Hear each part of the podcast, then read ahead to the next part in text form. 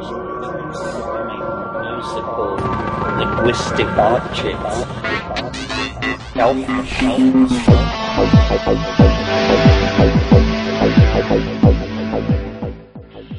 Greetings from Cyberdelic Space.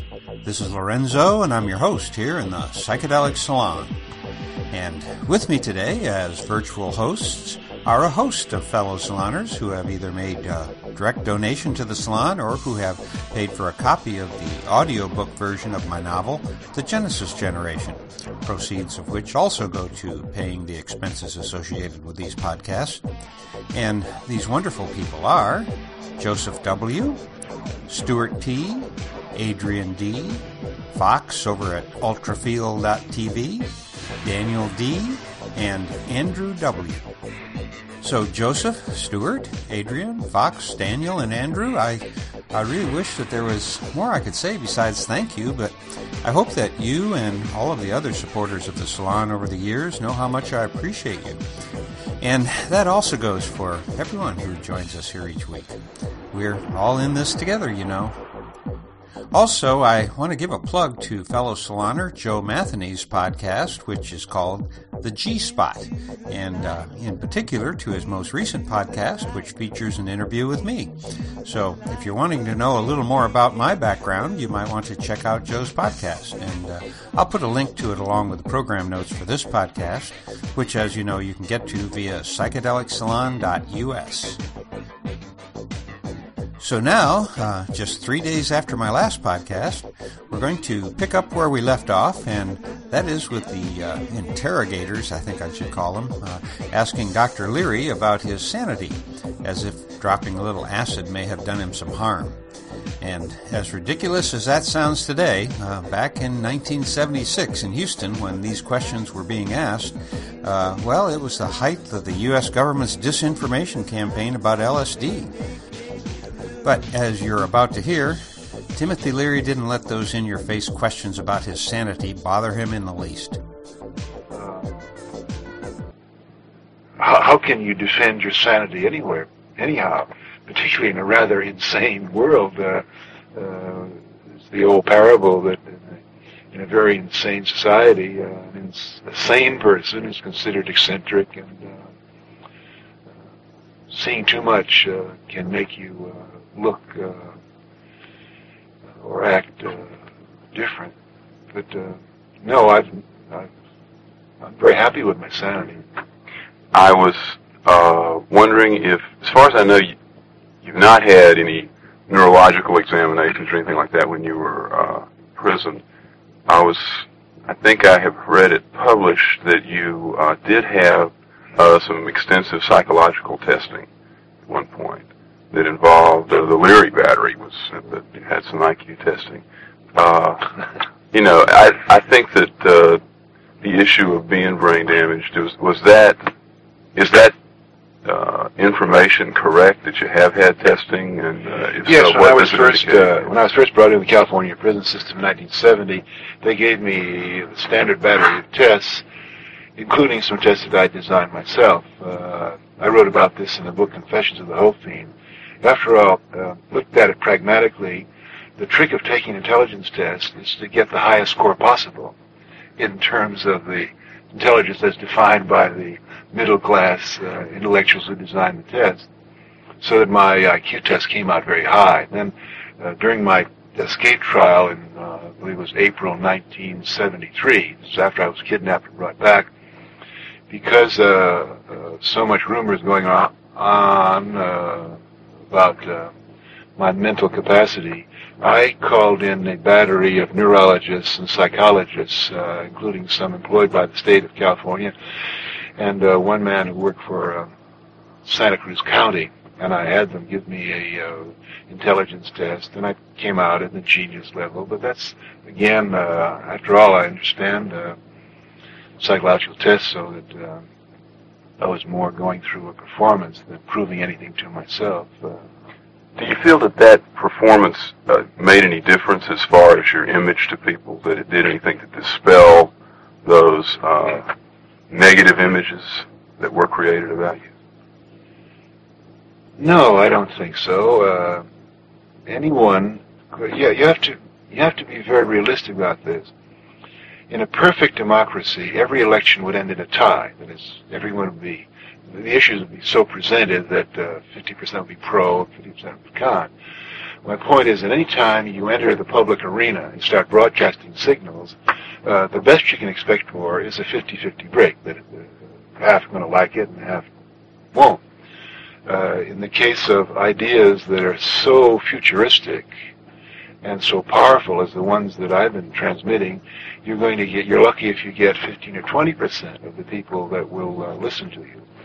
Uh, the advantage is that it's going to be the most courageous and intelligent and uh, open-minded, 15 to 20 percent. So uh, you got a lot going for you.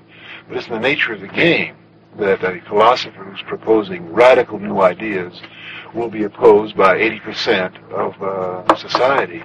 Look at Semmelweis, the great uh, uh, the physician who discovered infectious diseases. He ended up totally ostracized and busted. Look at Pasteur, who was laughed at. Look at Galileo. Not that I'm comparing myself with these people, but I'm simply defining the nature of the game.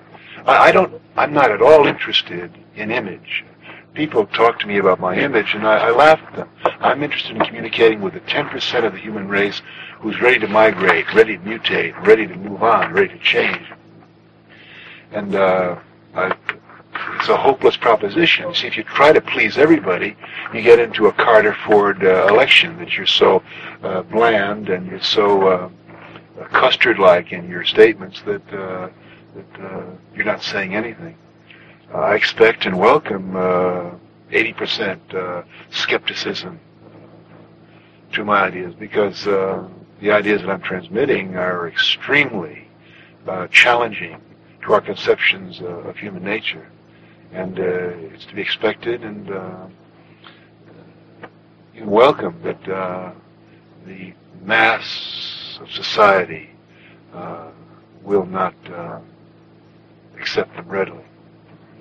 You know, one of the images, and I guess it's uh, it's concerned me as a you know as a psychologist and getting into a field that, that you have been in is that uh, the charges of, that you were professionally irresponsible in advocating these uh, futuristic ideas rather than staying within the more traditional domain of the, of the field.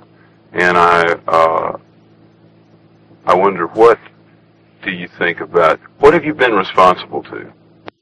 Been uh, responsible to the uh, limitations that the field uh, has lived within. What, what have you been responsible to? Well, from an early age, I've been interested in only one thing, and that is uh, what's what is it all about? Why am I here? Why is the human species here? Where are we going? What's the what the directional cause of our problems, and how can we uh, uh, get our compass bearing so that we can uh, move move smoothly with the evolutionary currents? Uh, so my responsibility now is to the DNA code. My thinking is obsessed with uh, evolutionary notions. I see myself and our species as uh, as robot participants in evolutionary processes. Now, the interesting thing about our robothood, and we're all robots, we're 99% robots. We're stamped out by DNA code the way Chryslers and Pontiacs and Fords are stamped out from the uh, the great factories uh, and the mass assembly lines. I said 99%, and it's the 1% of us, of our nervous system, 1% possibility that we can decipher uh, the uh, instructions that came on the package. That we are the robots who can uh, open up the uh, the uh, panels and look within and find out the uh, how our brains work and how our brains intersect with the RNA and DNA. We are the robots who can figure out uh, the nature of our own robothood and start asking the post-robot questions of what does she want? Well, what's the purpose? Why are we here? So my responsibility, to repeat, is to the genetic process and the evolutionary process as I see it. Now, this is an extremely uh, fun position to take. It, it, makes you very good-natured about human nature. Uh, I don't get involved in us and thems. I see us all playing parts uh, in the evolutionary process. It leads to a very gentle and uh, uh, embracing notion of human nature. and uh, it does, does encourage change. My responsibility is to change, to change myself, to keep myself open.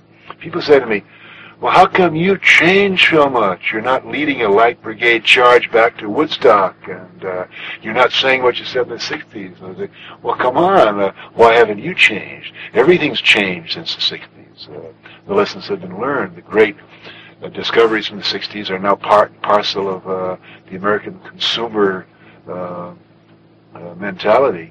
Uh, there, there are new change issues involved now, and I try to keep in touch with them.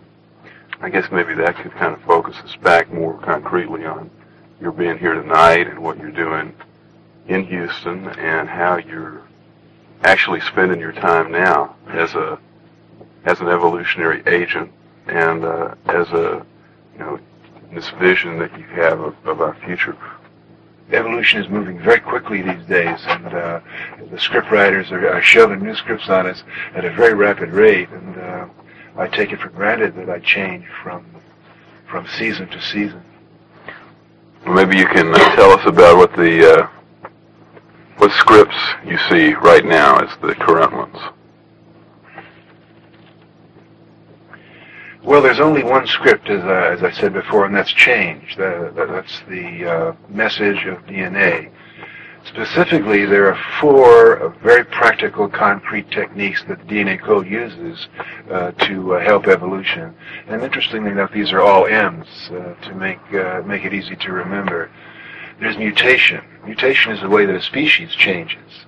Then there's metamorphosis or molting. That's how an individual changes. And each one of us has gone through at least four molts or metamorphoses in our, our life. We were little babies with big heads and small bodies, and then we learned how to crawl, then we learned how to talk and walk. Then we learned to be uh, domesticated sexual impersonators, uh, which defines the civilized domesticated ape. Some of us have moved uh, to uh, uh, to uh, more complex energy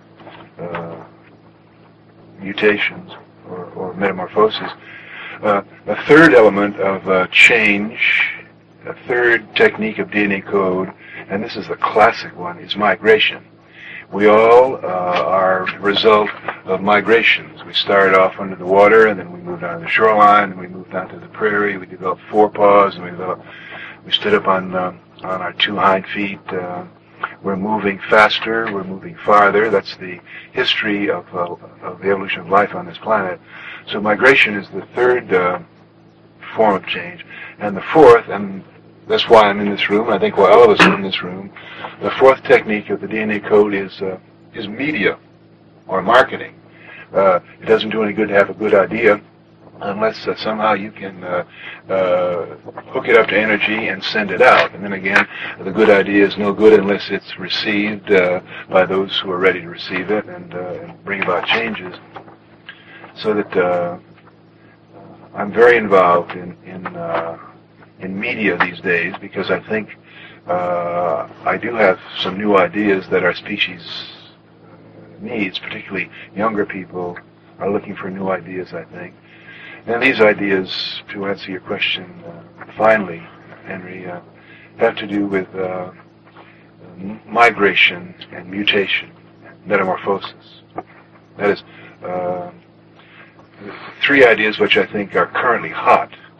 Not hot in a in a marketplace uh, fad sense, but uh, evolutionarily hot. Uh, the three ideas that the DNA code is now popping on us uh, are uh, space migration. Uh, we, are realizing that we are not terrestrials; that we're supposed to. Some of us are supposed to leave the planet and to start moving around in post-terrestrial spaces. And the second new idea is intelligence increase. Uh, we can be exactly as smart as we want to be. Uh, our, our intelligence is limited exactly by our own laziness and our own apprehensions that if you get too smart, you're in trouble. Because I'm here to tell you, if you get too smart, you're in trouble. and uh, the third new idea, which I think is inevitable and, uh, and which we are, for which we are ready, is life extension. Uh, scientists tell us that we could double the lifespan within three or four years. Uh, these three ideas go together.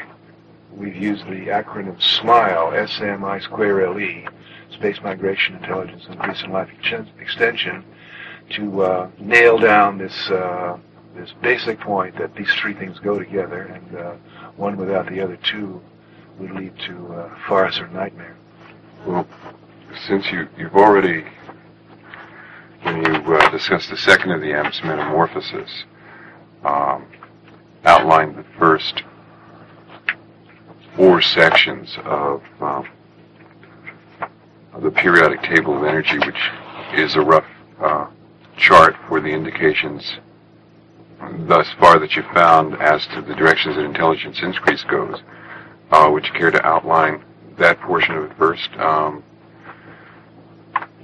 uh, rough methodology of the intelligence increase? You about the first four circuits of the nervous system.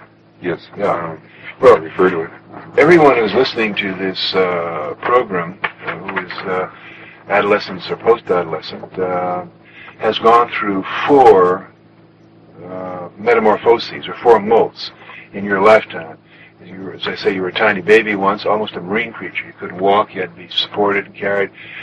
And at that time, you had one circuit of your brain which was interested only in biological survival, food, warmth. Then uh, you migrated and mutated a second time when you left your mother's arms. That was a big migration. Wow, compared to the migration from Europe to America, leaving your mother's arms was a tremendous feat.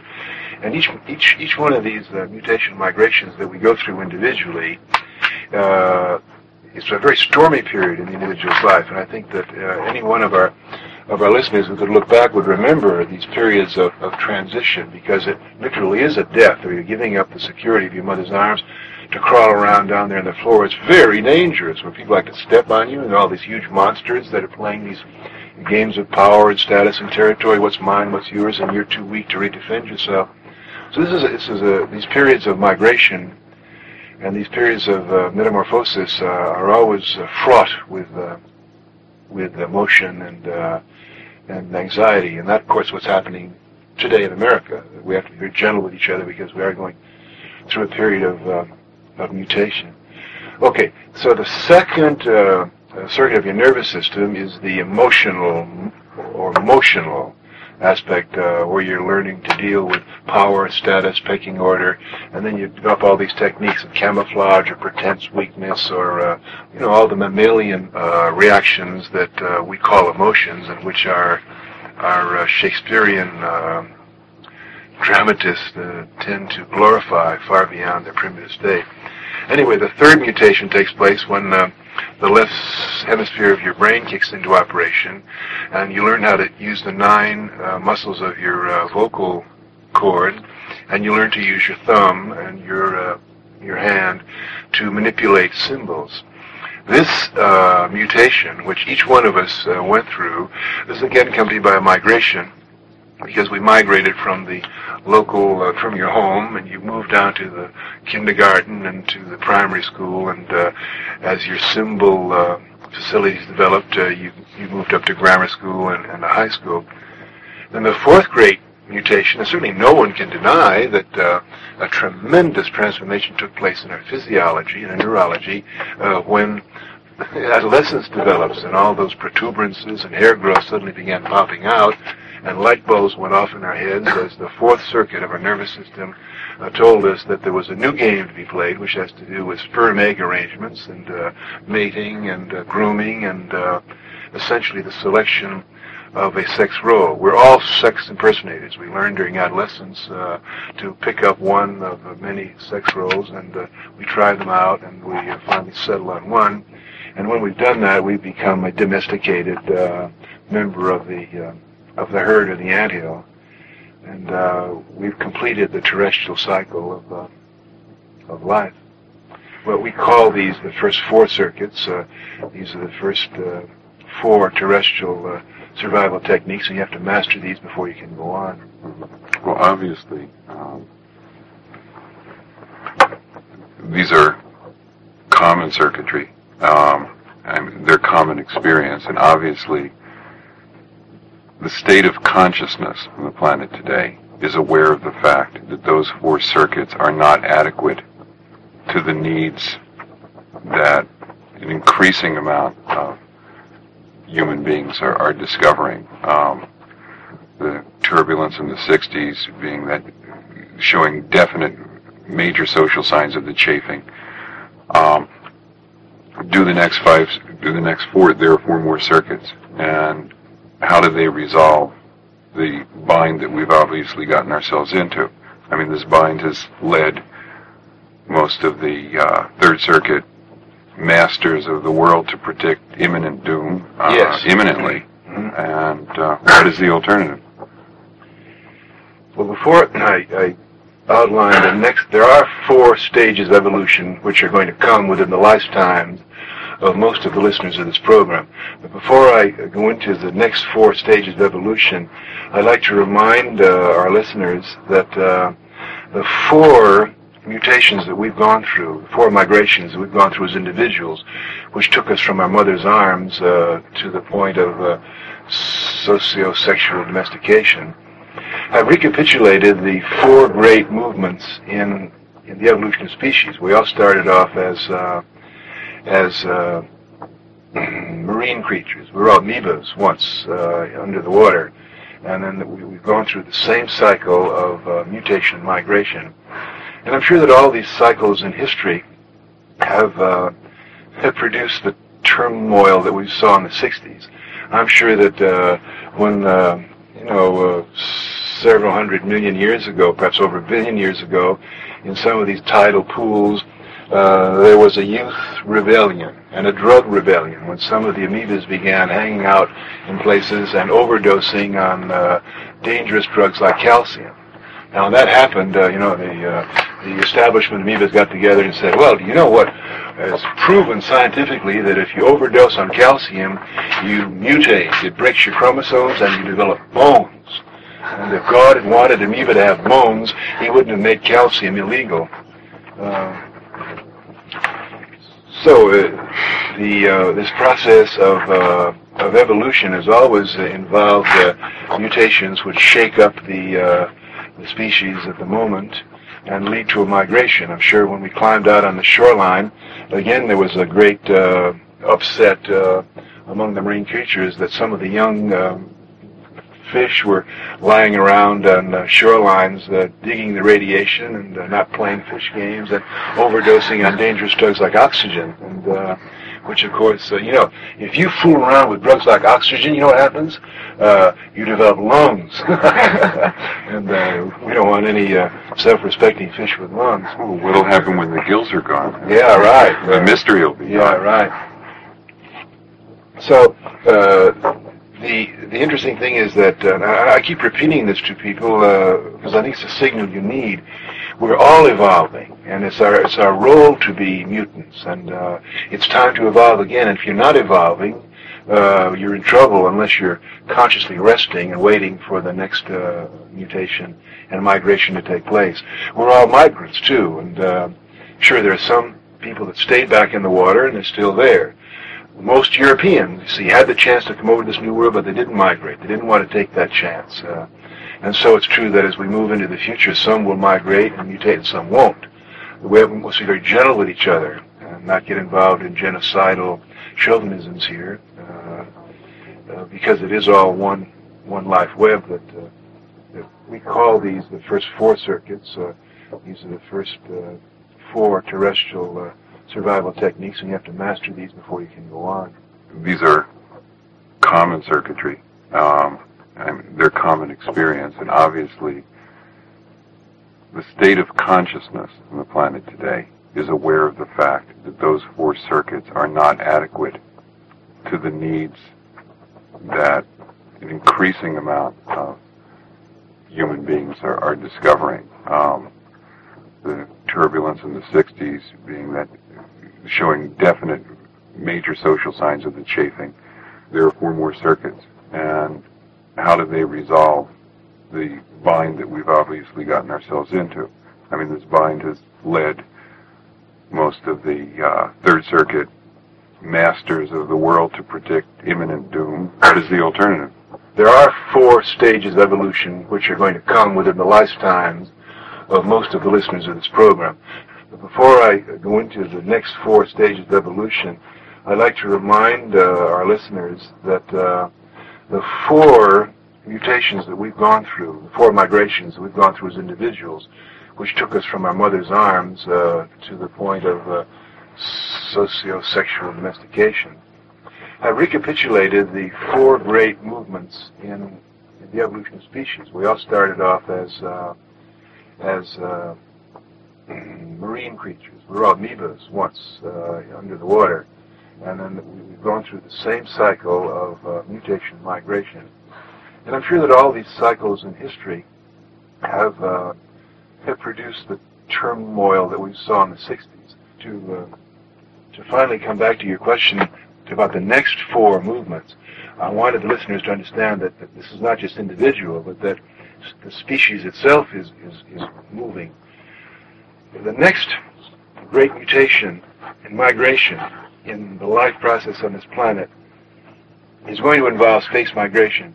Now, I want to point out that uh, space migration is not Buck Rogers, rockets, uh, doesn't involve any of this uh, galactic cowboys and Indians of uh, Star Trek.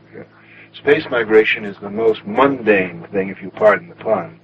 We're simply going to build out there in, in uh, lunar Earth orbit uh, cylinders which are between 10 and 30 miles long, in which the landscape will be exactly like the landscape that's preferred down here. Uh, there will be as many as 20 or possibly 30 uh, cities like Houston or uh, Lake Tahoe or Portofino uh, in, in, Italy or uh, Gstaad's uh, ski resorts. it, matter of fact, um, those of you who are, you know, really want to get the feeling for space migration, as you walk around your hometown right now, imagine that you're in a space cylinder. But just imagine that over the horizon, there's an Algerian uh, uh, sand dune, or just over the other uh, hill, there's a, uh, a uh, Swiss ski resort. matter of fact, you, you could, uh, I'm thinking of making a movie in which we demonstrate that you could transplant Earthlings and put them in one of these space cylinders, and it would take them a long time to figure out uh, that they were really living in space, because uh, essentially, of course, the, the Earth is a is a spaceship itself.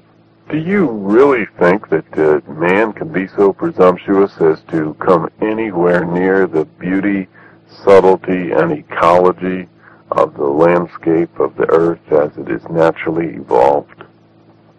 Absolutely. Absolutely. The Judeo-Christian philosophy tells us that man has fallen, original sin. And there's always this notion that we're incompetence and that we're somehow cluttering up. There's a new ecological uh, morality that uh, I believe in ecological consciousness, but I don't believe in ecological uh, morality or ecological lawmaking. I absolutely refuse to be strapped into a seatbelt. I'll walk before I'll let buzzers tell me that I have to uh, have I'll take my chances, and uh, I won't complain if I get hurt. But uh, there's this uh, there's this notion that that man is presumptuous. Now, I believe that the DNA code has pre-programmed everything. I think it's all perfect. I think that uh, humanity is playing its part, just as every species plays its part. Every protein molecule plays its part in a design which has been worked out. And what's happening on this planet is happening on literally billions of planets like ours throughout our local uh, galaxy alone. We think we're rather unique. Actually, we're just frogs in a pond, and uh, in our area of the galaxy alone, there are, are millions of little frog pond planets like ours in which we're evolving exactly as we are here. As a matter of fact, I suspect, and this is getting in, this is belief and not fact, most everything I'm saying in this program it comes from scientists. I'm not making any of this up. I'm just giving, I'm passing on uh, the uh, findings of Gerard O'Neill and of the NASA committees who study space migration. And we get the life extension. I'm passing on uh, the, um, the findings of geneticists and, and biologists. But now I'll give you a, a belief or I'll give you a, a fun fantasy.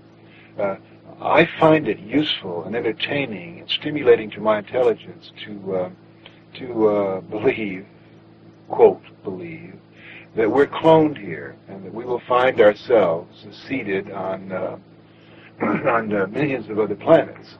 So we get the question of who seeded us, or are we presumptuous to uh, terraform uh, a planet, or are we being presumptuous to take over nature's role in uh, and building new worlds.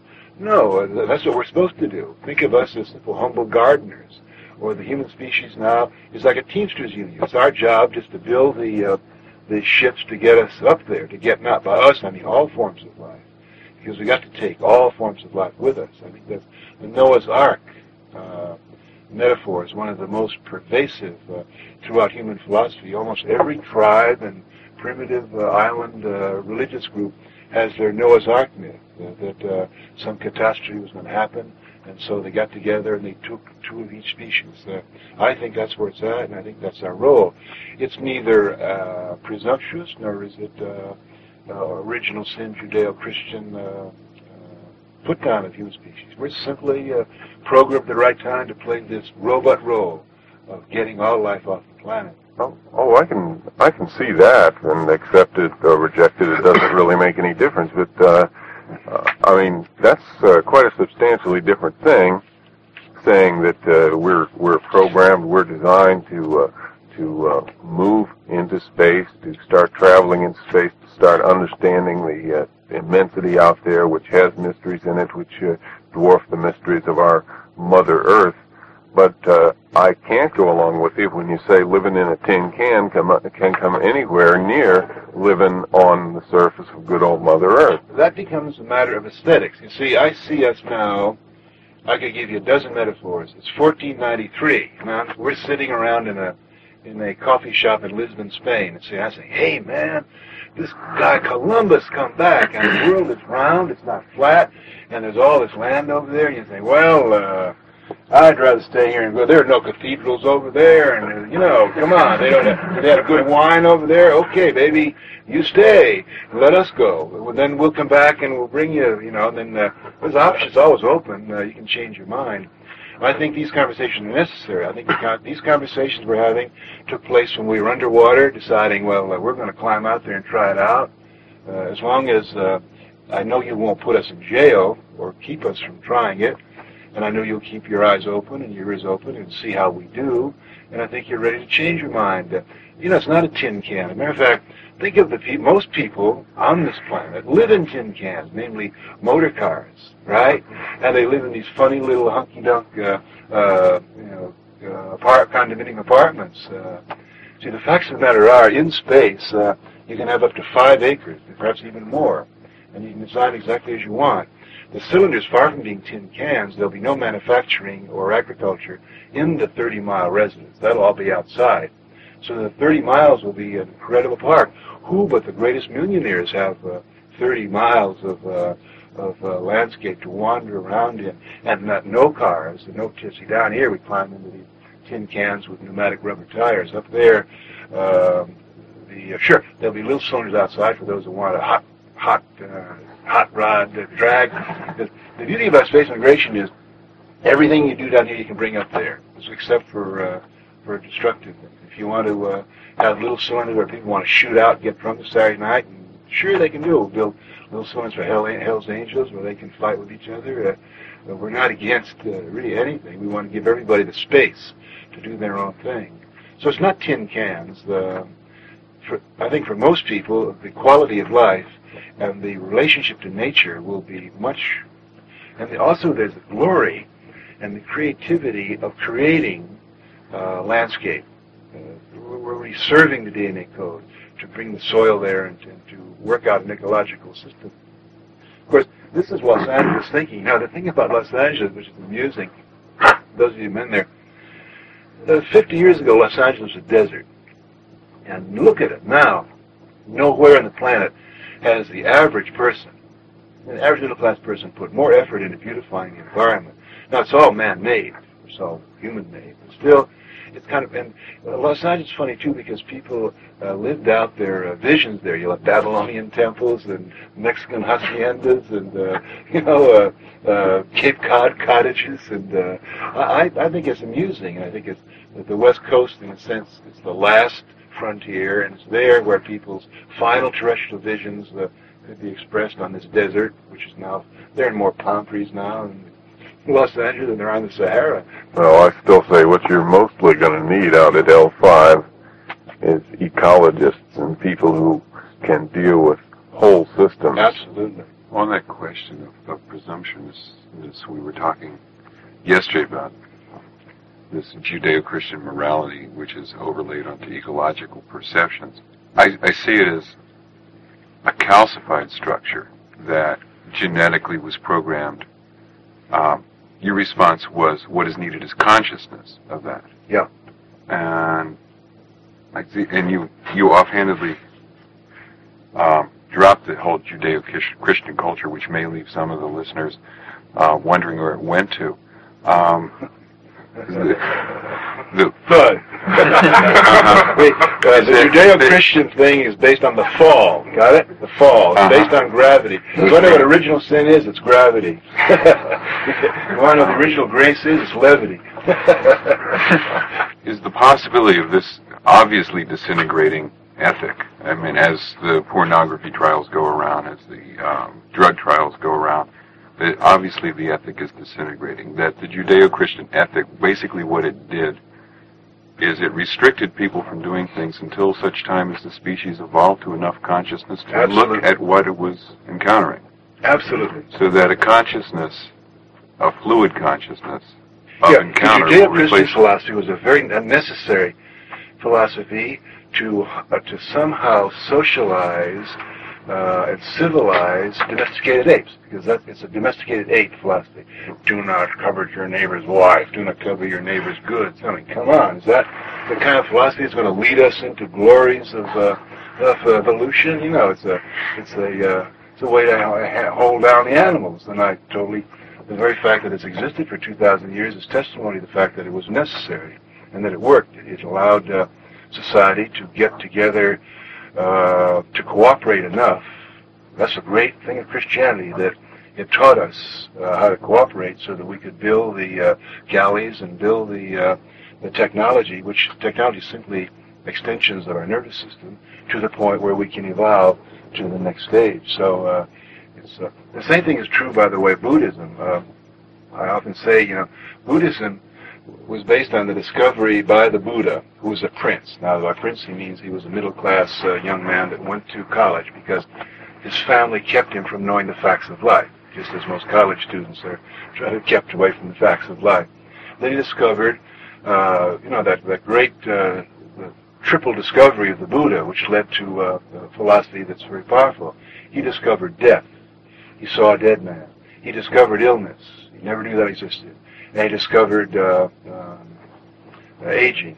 And he said, my God, if that's the bottom line of life, why should I bother to uh, get my degree and become a prince and so forth? I'm going to drop out because life is meaningless, because the end point of life is, uh, is disease, senility, impotence, and death.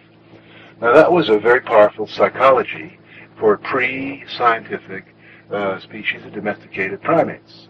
But now, if the Buddha were alive today, he'd be majoring in uh, biogenetics.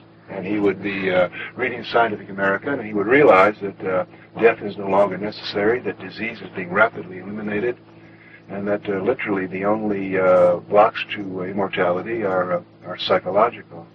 So Buddhism, as was true of the Judeo-Christian philosophy, was necessary at a time in our evolution, but we have to be aware that we're growing beyond that and to to repeat the uh, old old philosophies that just don't work today is uh, is a mistake. We, we, we revere them, we cherish them, but uh, we've got to move on beyond them. There's um, one technical difficulty that um, sure. needs to be overcome, one basic one that I'm thinking in terms of, which is that obviously the entire species uh, individual members of the entire species are not evolving at the same rate or not at the same state of evolution. Yet with the situation, at least in this country and most of the Western world, of electronic media, of mass distribution of information, we find a lot of people who are at evolutionary step, if you grade it from 1 to 10, evolutionary step 3 coming in contact with information from evolutionary step 7 and becoming quite agitated yes. and reacting on that plane hostily or whatever way. How, is there a way to smooth over this transmission difficulty? Although yes, you did uh, say being gentle. Well, of course, uh, you're, you're putting your finger on one of the uh, great occupational hazards of a genetic uh, agent. In the 60s, we introduced, see, I, I'm the salesman for DNA Code. When I say we, I'm uh, speaking, of course, of the manufacturers, introduced uh, the human body and the human brain as your own. Uh, we say, this is station, uh, Timothy Leary Broadcasting Station, uh, uh, KDNA, and we offer you a uh, 30 billion cell brain. We offer you a five circuit body for your pleasure, enjoyment, and uh, for the enrichment of your life. Well, come on. The idea that consciousness was something that you could move and change, and the, the idea that your body was a time ship filled with all sorts of receptors that you weren't aware of and that could be tuned in and uh, moved around for your pleasure and uh, for your disciplined performance. Uh, this was a, an evolutionary idea. It did create predictable reaction. And I think, though, that there has never been a cultural change in history that was as profound, as pervasive, and as bloodless as the Cultural Revolution of the uh, 60s. The, the, great thing about it was that it was done with, with humor, and it was done with uh, compassion, and it was done with uh, a lot of modesty. Uh, of course, some of uh, the hippies tended to be megalomaniac and messianic, but uh, and that led to uh, a few skulls being cracked. But uh, by and large, it was a smiling revolution, and it was a, it was a levitational uh, procedure. And by and large, I'm very proud of what happened in the 60s. Every aspect of our culture was reformed and, and revised and reviewed and improved. The same thing will happen as we move into the next uh, evolutionary stages, which, as I say, are space migration and, and increased use of technology for neurological purposes. It's the function of the mutants to be totally aware of the anxieties they create in those they are leaving. Think of think of us as the advanced scouts for the entire human race. We're volunteering for this uh, role. Uh, if we come to grief, if uh, taking drugs does rot your head and uh, break your chromosomes, snap and crack, then uh, then uh, let us take the risks. We do it voluntarily. Watch us very carefully. Check us out. But keep open to us, and we'll, keep feeding back our results to you because that's our function as evolutionary pioneers. As you as you go into space, what I would be looking for is the difficulties in uh, coexisting with an artificial environment. However, uh, I tend to think that uh, we are ready for uh, some kind of evolutionary step. Um, for one thing, our methods of handling information have gotten a great deal more sophisticated. We have computers and we have ways of even thinking, conceptualizing information uh, that are new. And, uh, you know, we're actually finding ways where the man in the street is actually beginning to uh, be able to think in the way that Einstein did, you know, and it's taken years, but there are vast, uh, vast implications for uh, just being able to think uh, Yeah. and conceptualize your reality in, in a different way. The television is an Einsteinian device because it produces a relativity of realities.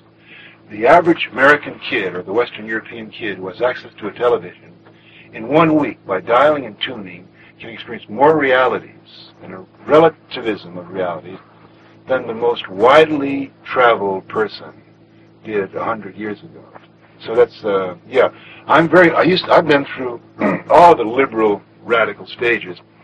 Now at the moment, I've, I've come to a position where uh, I think the General Motors and uh, Ford and those uh, monolithic auto companies, blindly, without realizing what they were doing, performed a tremendous evolutionary task. They took peasant, domesticated primates off the farms and in one generation put them behind the wheel of these rapidly moving things where they're shifting and talking about cylinders and, uh, you know, they're, they're learning how to uh, externalize uh, their nervous system. So, uh, and it got people in the idea of motion. It got them, uh, you know, it, it changed, as we know, the sexual mores because you could get out in the back seat of a car. And uh, uh, the, the, the, granted that it's uh, when looked at the mass level, it, it seems uh, plastic and it seems roboty, but I want to tell you, life on those farms was pretty roboty too. Uh, you were talking about five circuits, the 60s. You were talking about the 60s and five circuits, and then uh, I have uh, neurologic, and uh, you talk about seven circuits there. Now I understand you're up to eight. Yeah, You've covered four. is there something different in nature about the four which follow? Uh, I'm wondering whether we are going into a phase of more conscious evolution, perhaps, or uh, uh, what what is involved in the next four steps? Well, the the fifth uh, I've described the first four circuits of the nervous system, which uh, every adult human terrestrial uses to get along. Then, in the 60s, on a mass scale, a new circuit of the nervous system was activated, and we call this the fifth circuit. And it has to do with consciousness of the body and the brain as instruments you can use yourself. Now, this is this was a rarity. In the past, only the nobility and the aristocracy and the big stars were able to say, "My body is my own. It doesn't belong to the church or the state, and I can put whom and what I please in my own body and experience what I want with my own body." This was considered just totally impossible for the average person uh, until the 60s. It did take a period of affluence and technological uh, superfluity to uh, allow the, the, circuit to emerge. The fifth circuit of the nervous system is, uh, is, body consciousness, and certainly no one can quarrel with the with my statement that a tremendous new multi-billion-dollar industry is developed in this in this country, which you could call body consciousness. I'm talking about water beds and, and perfumes and scents and strange new uh, textures, the whole notion of bubble baths, and uh, I'm talking about diets and health foods. I'm talking about uh, all the new yogas and, and the uh, the sense of, not to mention new sexuality and the varieties uh, and the complexities of erotic uh, behavior. But it's the same thing that others would call decadence and compared to the last days of the Roman Empire.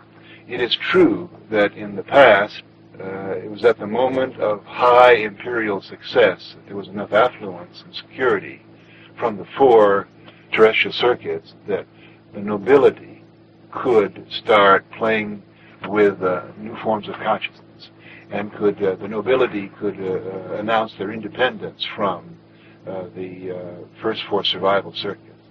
Now, in the past, this was survivally dangerous because uh, the Romans would be developing their body consciousness. Meanwhile, the Medes and the Persians and the Huns and the Goths were at the uh, doorstep. Uh, and this, of course, was the terror that haunted J. Edgar Hoover and Richard Nixon and LBJ in the uh, 60s. If our young people would rather uh, do meditation and get high than fight in Vietnam, then we're in trouble because they were thinking with rear view mirror thinking that every uh, great empire in the, in the past, the Egyptian, the Persian, the Babylonian, the Greek, uh, the Roman, and uh, of course even the, the, British Empire became very decadent as it uh, passed the high point of its expansion. That's rear view mirror thinking. Is what the thing that changes it all is that now for the first time we have something for the turned on consciousness to do and some place for them to go, and that's out. The problem in the 60s was you could get high and you could uh, you could have visions, you could uh, reproduce the Buddha Hindu trips, you could see it all, and then you came down the next morning and what was going on? The Vietnam War, racism, uh, cultural catastrophes, and uh, police repression, and there was this tremendous, literally no place to go. The great mutational step that's taken us from, given the Fifth Circuit someplace to go, was the Apollo uh, lunar soil samples. Uh, showed us that the moon was literally more than a gold mine. The moon has exactly the elements and minerals that are needed to build new worlds in space. Now, space migration is nothing, it's like building condominiums. It's no big deal at all the space migration, to me and to O'Neill and to those people who are philosophically interested in it, simply provides an externalization of the visions of the 60s. But now, for the first time, we have some place to go where we can live out our new cultural uh, visions. Uh, we can experiment with lifestyles. You can't do that on the surface of a shrinking planet uh, with the population increasing. So space migration is tied to consciousness movement of the 60s, which we call the Fifth Circuit activation. Is that clear? Pretty clear. I, am really glad you mentioned that about the moon because it's uh, the fact that the moon is full of treasures is not very often brought out for some reason. Nobody stops to think that everything uh, that you need to build a huge colony in space is available on the moon, and that it really doesn't take very much uh, it doesn't take very much fuel to lift off from the moon and move it back up to L5. Yeah, it's literally, they say, it's about 100 times cheaper to build a beautiful garden condominium, a five acre per person place up there using lunar soil than it does to build a condominium for 10,000 people down here. Because you don't have gravity, that's the big issue, as you pointed out. I don't um, know if there is any information stoppage from the various agencies that have been on the moon, but I, I'm reminded as you said that of the fact that uh, back at the end of the last century when John D. Rockefeller I was sent down to Pennsylvania by his boss to find out if this black goop that was coming out of the ground was worth anything. He looked it over, came back and said it's worthless. There's no commercial potential. Right. And then proceeded, now I don't know that there's, or even suspect a, an information stoppage conspiracy, but there is that possibility.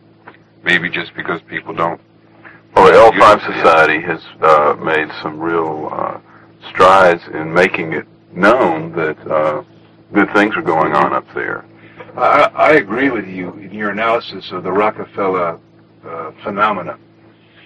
Uh, the public doesn't realize that the moon is more than a gold mine for space migration. It's the most valuable, valuable piece of uh, territory that that's ever existed. However, I make this flat prediction that in the research and development laboratories of every large aerospace uh, and energy company in the world, they're studying the implications of the moon soil samples, and uh, they're thinking about it. Now, naturally, they're not talking about it. Uh, it's not. A, I don't believe in paranoid uh, conspiracy theories. Uh, that you know, but still, uh, there's no question that uh, the, real meaning and value of the lunar samples has not been broadcast to the American people. At this point, I think we should mention, with your permission, the L5 Society, which is a group of scientists and interested non-scientists uh, who are publicizing and backing space migration.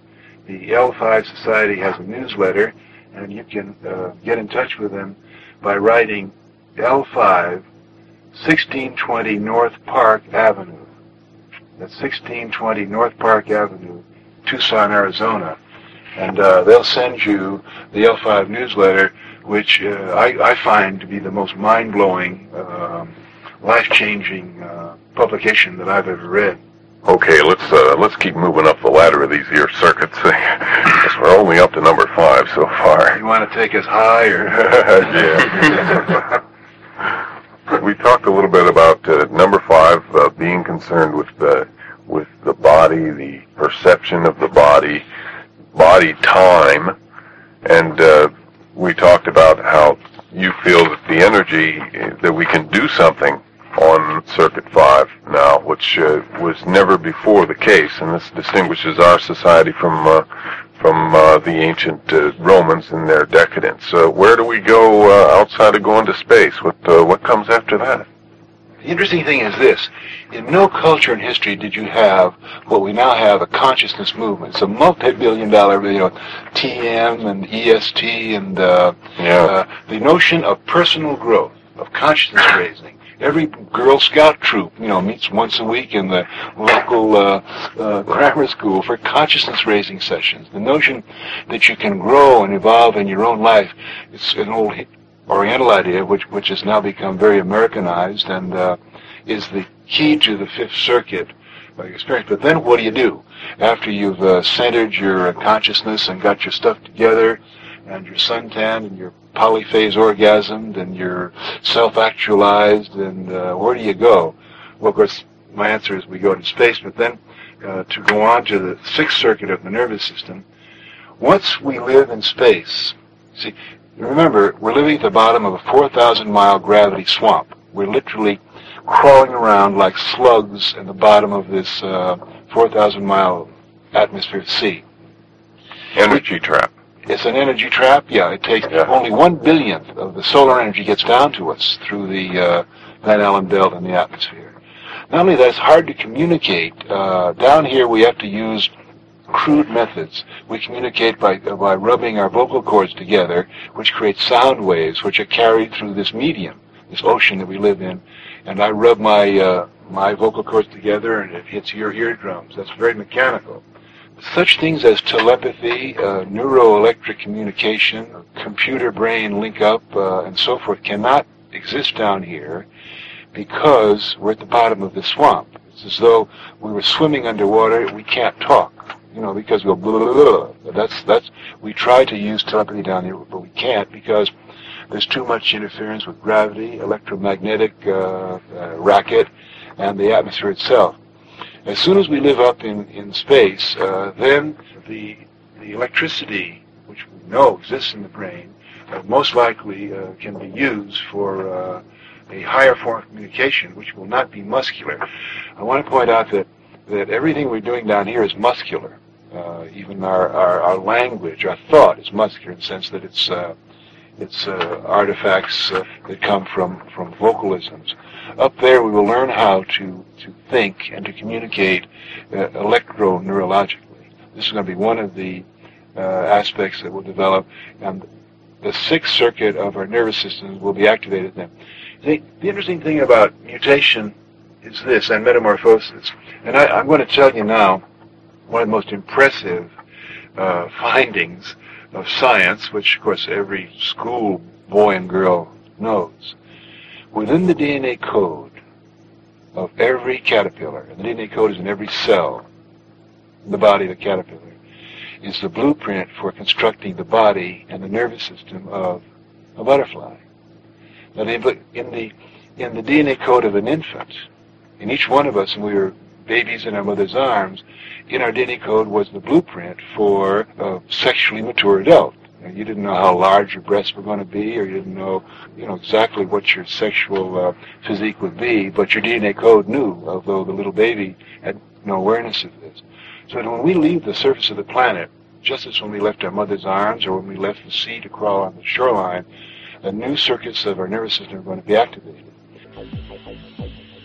You're listening to the Psychedelic Salon, where people are changing their lives one thought at a time. Although I've said it before, uh, each time this idea of space migration comes up, well, I, I feel compelled to let you know that I'm personally not a subscriber to that possibility. And since I've said this before, I'll just leave it at that for now.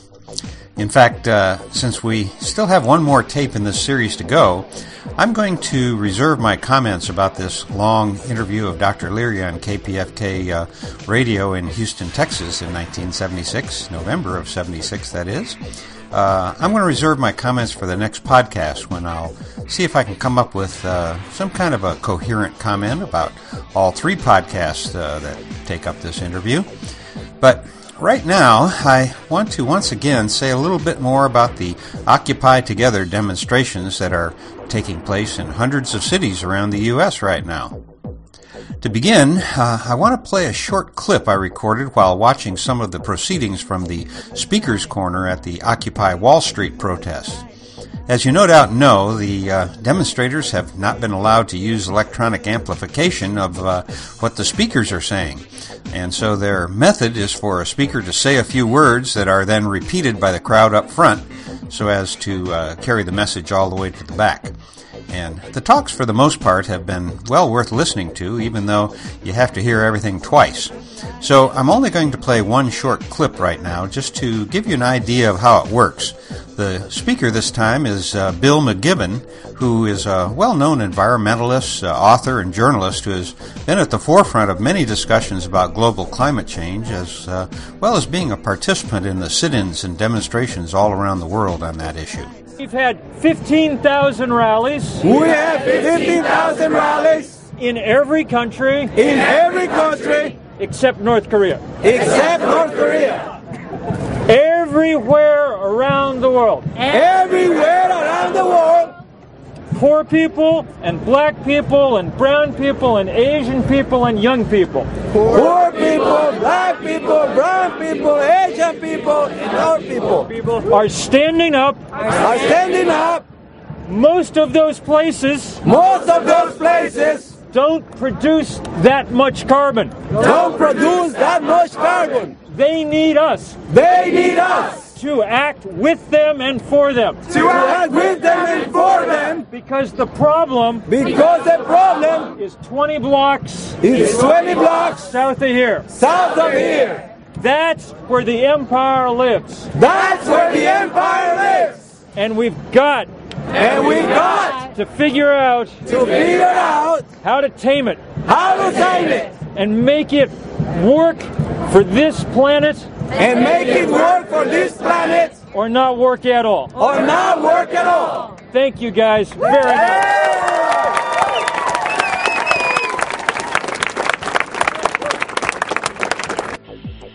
So that's what it sounds like at the Occupy Wall Street site these days. But please don't think that everyone there has climate change as their number one issue. In fact, the lack of a single well focused issue is what is driving the establishment media nuts, I think. And it's also the thing that they'll probably never be able to get their heads around. Actually, I did hear one demonstrator answer a reporter with a perfect reply when he asked, Well, just what is it that you want? And the woman replied, We want the same things you want. and for me, that uh, perfectly sums it up. Unless, of course, you're in the 1% and not the 99% with the rest of us. I think that uh, 1960s activist and author Todd Gitlin uh, said it best when he said, We are the 99% is a clear message. It is unfair and, in fact, disgusting that the American political economy is run for the benefit of a plutocracy. I don't see how that can be misunderstood. Another writer, uh, Robert Borosage, said, Occupy Wall Street has no policy agenda, but it has utter moral clarity.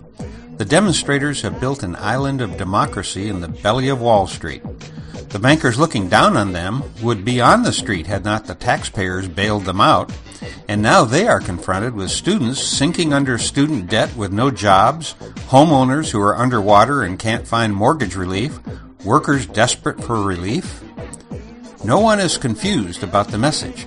Wall Street got bailed out, Main Street was abandoned. The top 1% rigs the rules and pockets the rewards, and the 99% get sent the bill for the party they weren't even invited to. Occupy Wall Street is already a political steamroller. Without an agenda, without an electoral operation, without a slate of candidates, if it continues to grow, it will force every national politician to decide whose side he or she is on. Are you with the banks or with the 99%? And prove it. Reporters will ensure the questions get posed. Voters will be interested in the answers. Now I want to add my own personal hot button, uh, at least the hot button of the moment for me. And while I very seldom mention politics in these podcasts, at a time like this, I feel compelled to add my two cents to the mix as well. Actually, I've got more than one issue that I'd like to raise, but I'm going to focus on one just for now, and that involves how you intend to vote in next year's presidential election if you live in the United States. During the campaign season of 2008, uh, I actually went out on a limb in one of the podcasts and said that I was going to support Obama. Uh, and mainly because I thought it would be a complete disaster to have that Clinton woman sitting in the White House. Now I'm not so sure that uh, she would have done worse than the current occupant. In fact, it was only a month or so after I made that comment in a podcast that Obama betrayed me. Unfortunately, it wouldn't be the last time. But one of the issues I was following at the time was that of domestic spying without search warrants. At first, Obama said he would filibuster the new draconian law regarding spying on us in our homes. But once he secured the nomination, he reversed himself and vigorously supported spying on U.S. citizens without a warrant.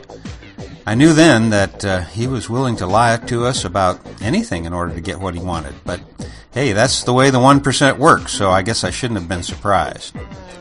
But since being elected, uh, he's gone back on his word about a whole range of issues and promises that he made to us in order to get our votes. He hasn't closed the prison at Guantanamo as he promised. He not only didn't end state sponsored torture and rendition, he's institutionalized and expanded it. The unnecessary war in Iraq still drags on, and the war in Afghanistan is significantly larger than it was when he took charge. Then we, then we come to the issue of medical marijuana. And here's what Obama had to say when he was still trying to get the votes from our community. Uh, now, when it comes to medical marijuana, I, I, I, have more of a practical view than anything else. I mean, my attitude is, is that if uh, if it's an issue of doctors prescribing medical marijuana as a uh, treatment for glaucoma or as a cancer treatment, uh, I think that should be appropriate because there really is no difference between that and a doctor prescribing morphine or anything else. I, I mean, I, I, I, would not punish doctors if it's prescribed in a way that uh, is appropriate. That may require some changes in federal law. Um, I, will, I will tell you that, you know, I mean, I want to be honest with you. Whether I want to use a whole lot of political capital on that issue when we're trying to get health care passed or end the war in Iraq uh, is, uh, you know, the likelihood of that being real high on my on my list is is uh, is not likely. But it's safe to say you wouldn't you wouldn't be. Uh, uh what I'm not going to be doing, uh, what I'm not going to be doing, is using Justice Department resources uh, to try to circumvent state laws on this issue, simply because I want folks to be investigating violent crimes and potential terrorism. We've got a lot of things for our law enforcement officers to deal with. Now, while that seems quite clear, it clearly was a huge lie. Because not only have the federal raids on medical marijuana facilities and persecution of patients continued under Obama, he has significantly stepped up the pogrom against us, as uh, witnessed by the letter that his so called Justice Department sent to landlords in California just a few days ago. What Obama has done now is that he's given the landlords in California who are renting to medical marijuana dispensaries just 45 days to close them up and evict them, or else Obama will confiscate their shopping centers and other property where the uh, dispensaries are located. In other words, Obama intends to completely close down all medical marijuana distribution in California next month. I'm trying not to get angry right now because I still remember Timothy Leary last week saying that we shouldn't get angry at these screwheads even though we have a good cause to. But what I am leading up to is a plea for you to not only not vote for this man in 2012, but for you to also encourage all of your friends, relatives, neighbors, and coworkers to not vote for him either. And while the reasons I've just mentioned are sufficient for that cause, there is uh, one more huge reason a reason that overrides everything else. As you probably heard, Obama ordered the murder of a U.S. citizen who had never appeared in court to defend himself. Call it an assassination, a hit, or what it really was, a murder. The order was recently carried out, and now a U.S. born citizen has been murdered by a gutless and cowardly drone attack in Yemen. The man's crimes are primarily what he had to say in his sermons and what he said on his website. In other words, Obama murdered an American born citizen for exercising his free speech rights. Granted, the uh, Secret Star Commission that meets in the bowels of the White House, who we know very little about, said that he did other dastardly deeds, but they don't say what their evidence is, and in fact, they didn't even have to produce any evidence in public before putting a piece of paper in front of Obama requesting approval for murder. You know, I'm an attorney who has sworn to uphold the laws and Constitution of the United States, and I find the actions of Obama and these people odious in the extreme and most definitely anti American. Think about this for a minute. The President of the United States has ordered the execution of one of our citizens without the benefit of any type of judicial review whatsoever. The only review he had was of his own lawyers in the executive branch. And I'm talking about the 50 page memo to obviously unqualified lawyers by the names of David Barron and Martin Lederman wrote in order to justify such an unconstitutional action. And by the way, Barron is a professor at Harvard Law School when he's not working for the government, and Lederman does the same as a professor at Georgetown Law School when he's not a government employee.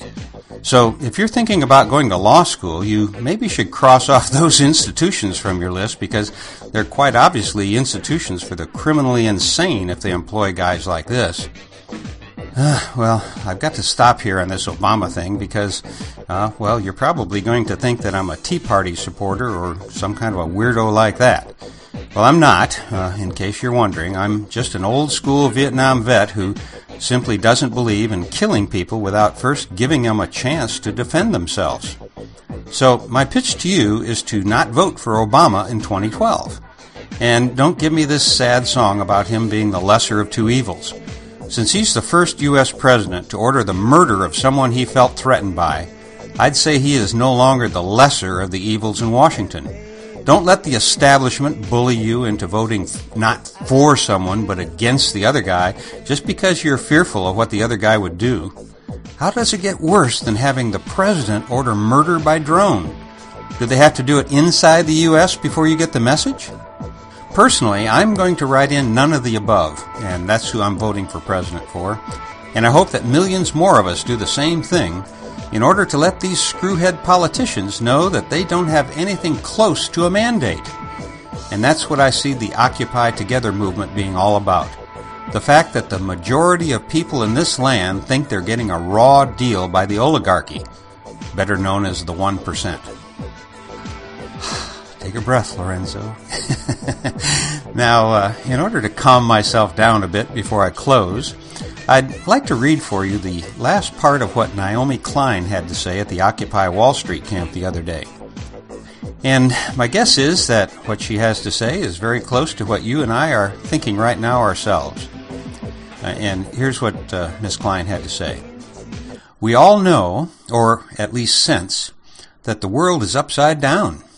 We act as if there is no end to what is actually finite, fossil fuels and the atmospheric space to absorb their emissions, and we act as if there are strict and immovable limits to what is actually bountiful, the financial resources to build the kind of society we need.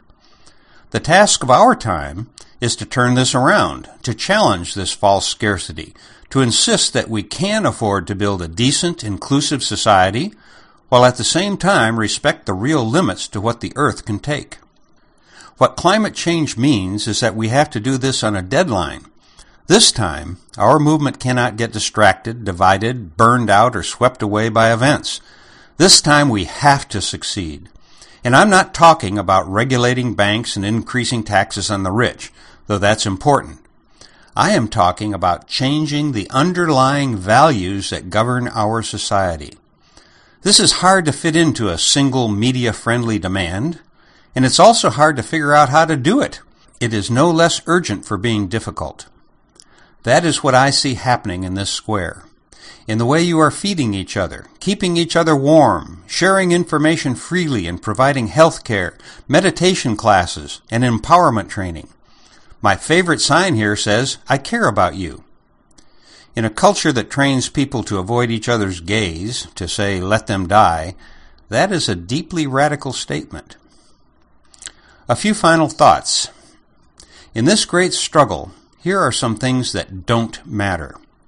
What we wear, whether we shake our fists or make peace signs, whether we can fit our dreams for a better world into a media soundbite. And here are a few things that do matter. Our courage, our moral compass, how we treat each other. We have picked a fight with the most powerful economic and political forces on the planet. That's frightening. And as this movement grows from strength to strength, it will get more frightening. Always be aware that there will be temptation to shift to smaller targets, like, say, the person sitting next to you at this meeting. After all, that is a battle that's easier to win. Don't give in to the temptation. I'm not saying don't call each other on shit, but this time, let's treat each other as if we plan to work side by side in struggle for many, many years to come, because the task before us will demand nothing less. Let's treat this beautiful movement as if it is the most important thing in the world, because it is. It really is. And for now, this is Lorenzo signing off from Cyberdelic Space. Be well, my friends. I don't have to tell you things are bad. Everybody knows things are bad. It's a depression. Everybody's out of work or scared of losing their job. The dollar buys a nickel's worth. Banks are going bust. Shopkeepers keep a gun under the counter. Punks are running wild in the street, and there's nobody anywhere who seems to know what to do, and there's no end to it. We know the air is unfit to breathe, and our food is unfit to eat. We sit watching our TVs while some local newscaster tells us that today we had 15 homicides and 63 violent crimes, as if that's the way it's supposed to be. We know things are bad, worse than bad. They're crazy. It's like everything everywhere is going crazy, so we don't go out anymore. We sit in the house, and slowly the world we're living in is getting smaller, and all we say is, please, at least leave us alone in our living rooms. Let me have my toaster and my TV and my steel-belted radios, and I won't say anything. Just leave us alone. Well, I'm not going to leave you alone. I want you to get mad. I don't want you to protest. I don't want you to riot. I don't want you to write to your congressman because I wouldn't know what to tell you to write. I don't know what to do about the depression and the inflation and the Russians and the crime in the street. All I know is that first, you've got to get mad. You've got to say, I'm a human being. God damn it. My life has value. So, I want you to get up now. I want all of you to get up out of your chairs. I want you to get up right now and go to the window, open it, and stick your head out and yell, I'm as mad as hell, and I'm not going to take this anymore! I want you to get up right now. Get up, go to your windows, open them, and stick your head out and yell, I'm as mad as hell, and I'm not going to take this anymore. Things have got to change. How many First, stations does this you've go out got to get to? mad. You've got to 67. say, I know it "I'm goes to Louisville and hell, Atlanta." I'm not going to take this anymore. Then we'll figure out what to do about the depression and the inflation and the oil crisis. But first, get up out of your chairs, open the window, stick your head out and yell, and say, I'm as mad as hell, and I'm not going to take this anymore. But first, you've got to get mad. You've got to say, I'm as mad as hell, and I'm not going to take this anymore. Stick your head out of the window, open it, and stick your head out and keep yelling and yell, I'm as mad as hell, I'm not going to take this anymore. Just get up from your chairs right now. Go to Where the you window. going? I wanna see if just anybody's yelling. the window, open it and stick your head out and yell and keep yelling. I'm mad as hell. I'm mad as hell! I'm mad as hell! I'm not gonna take it anymore! I'm mad as hell I'm not gonna take it anymore! I'm not gonna take it anymore!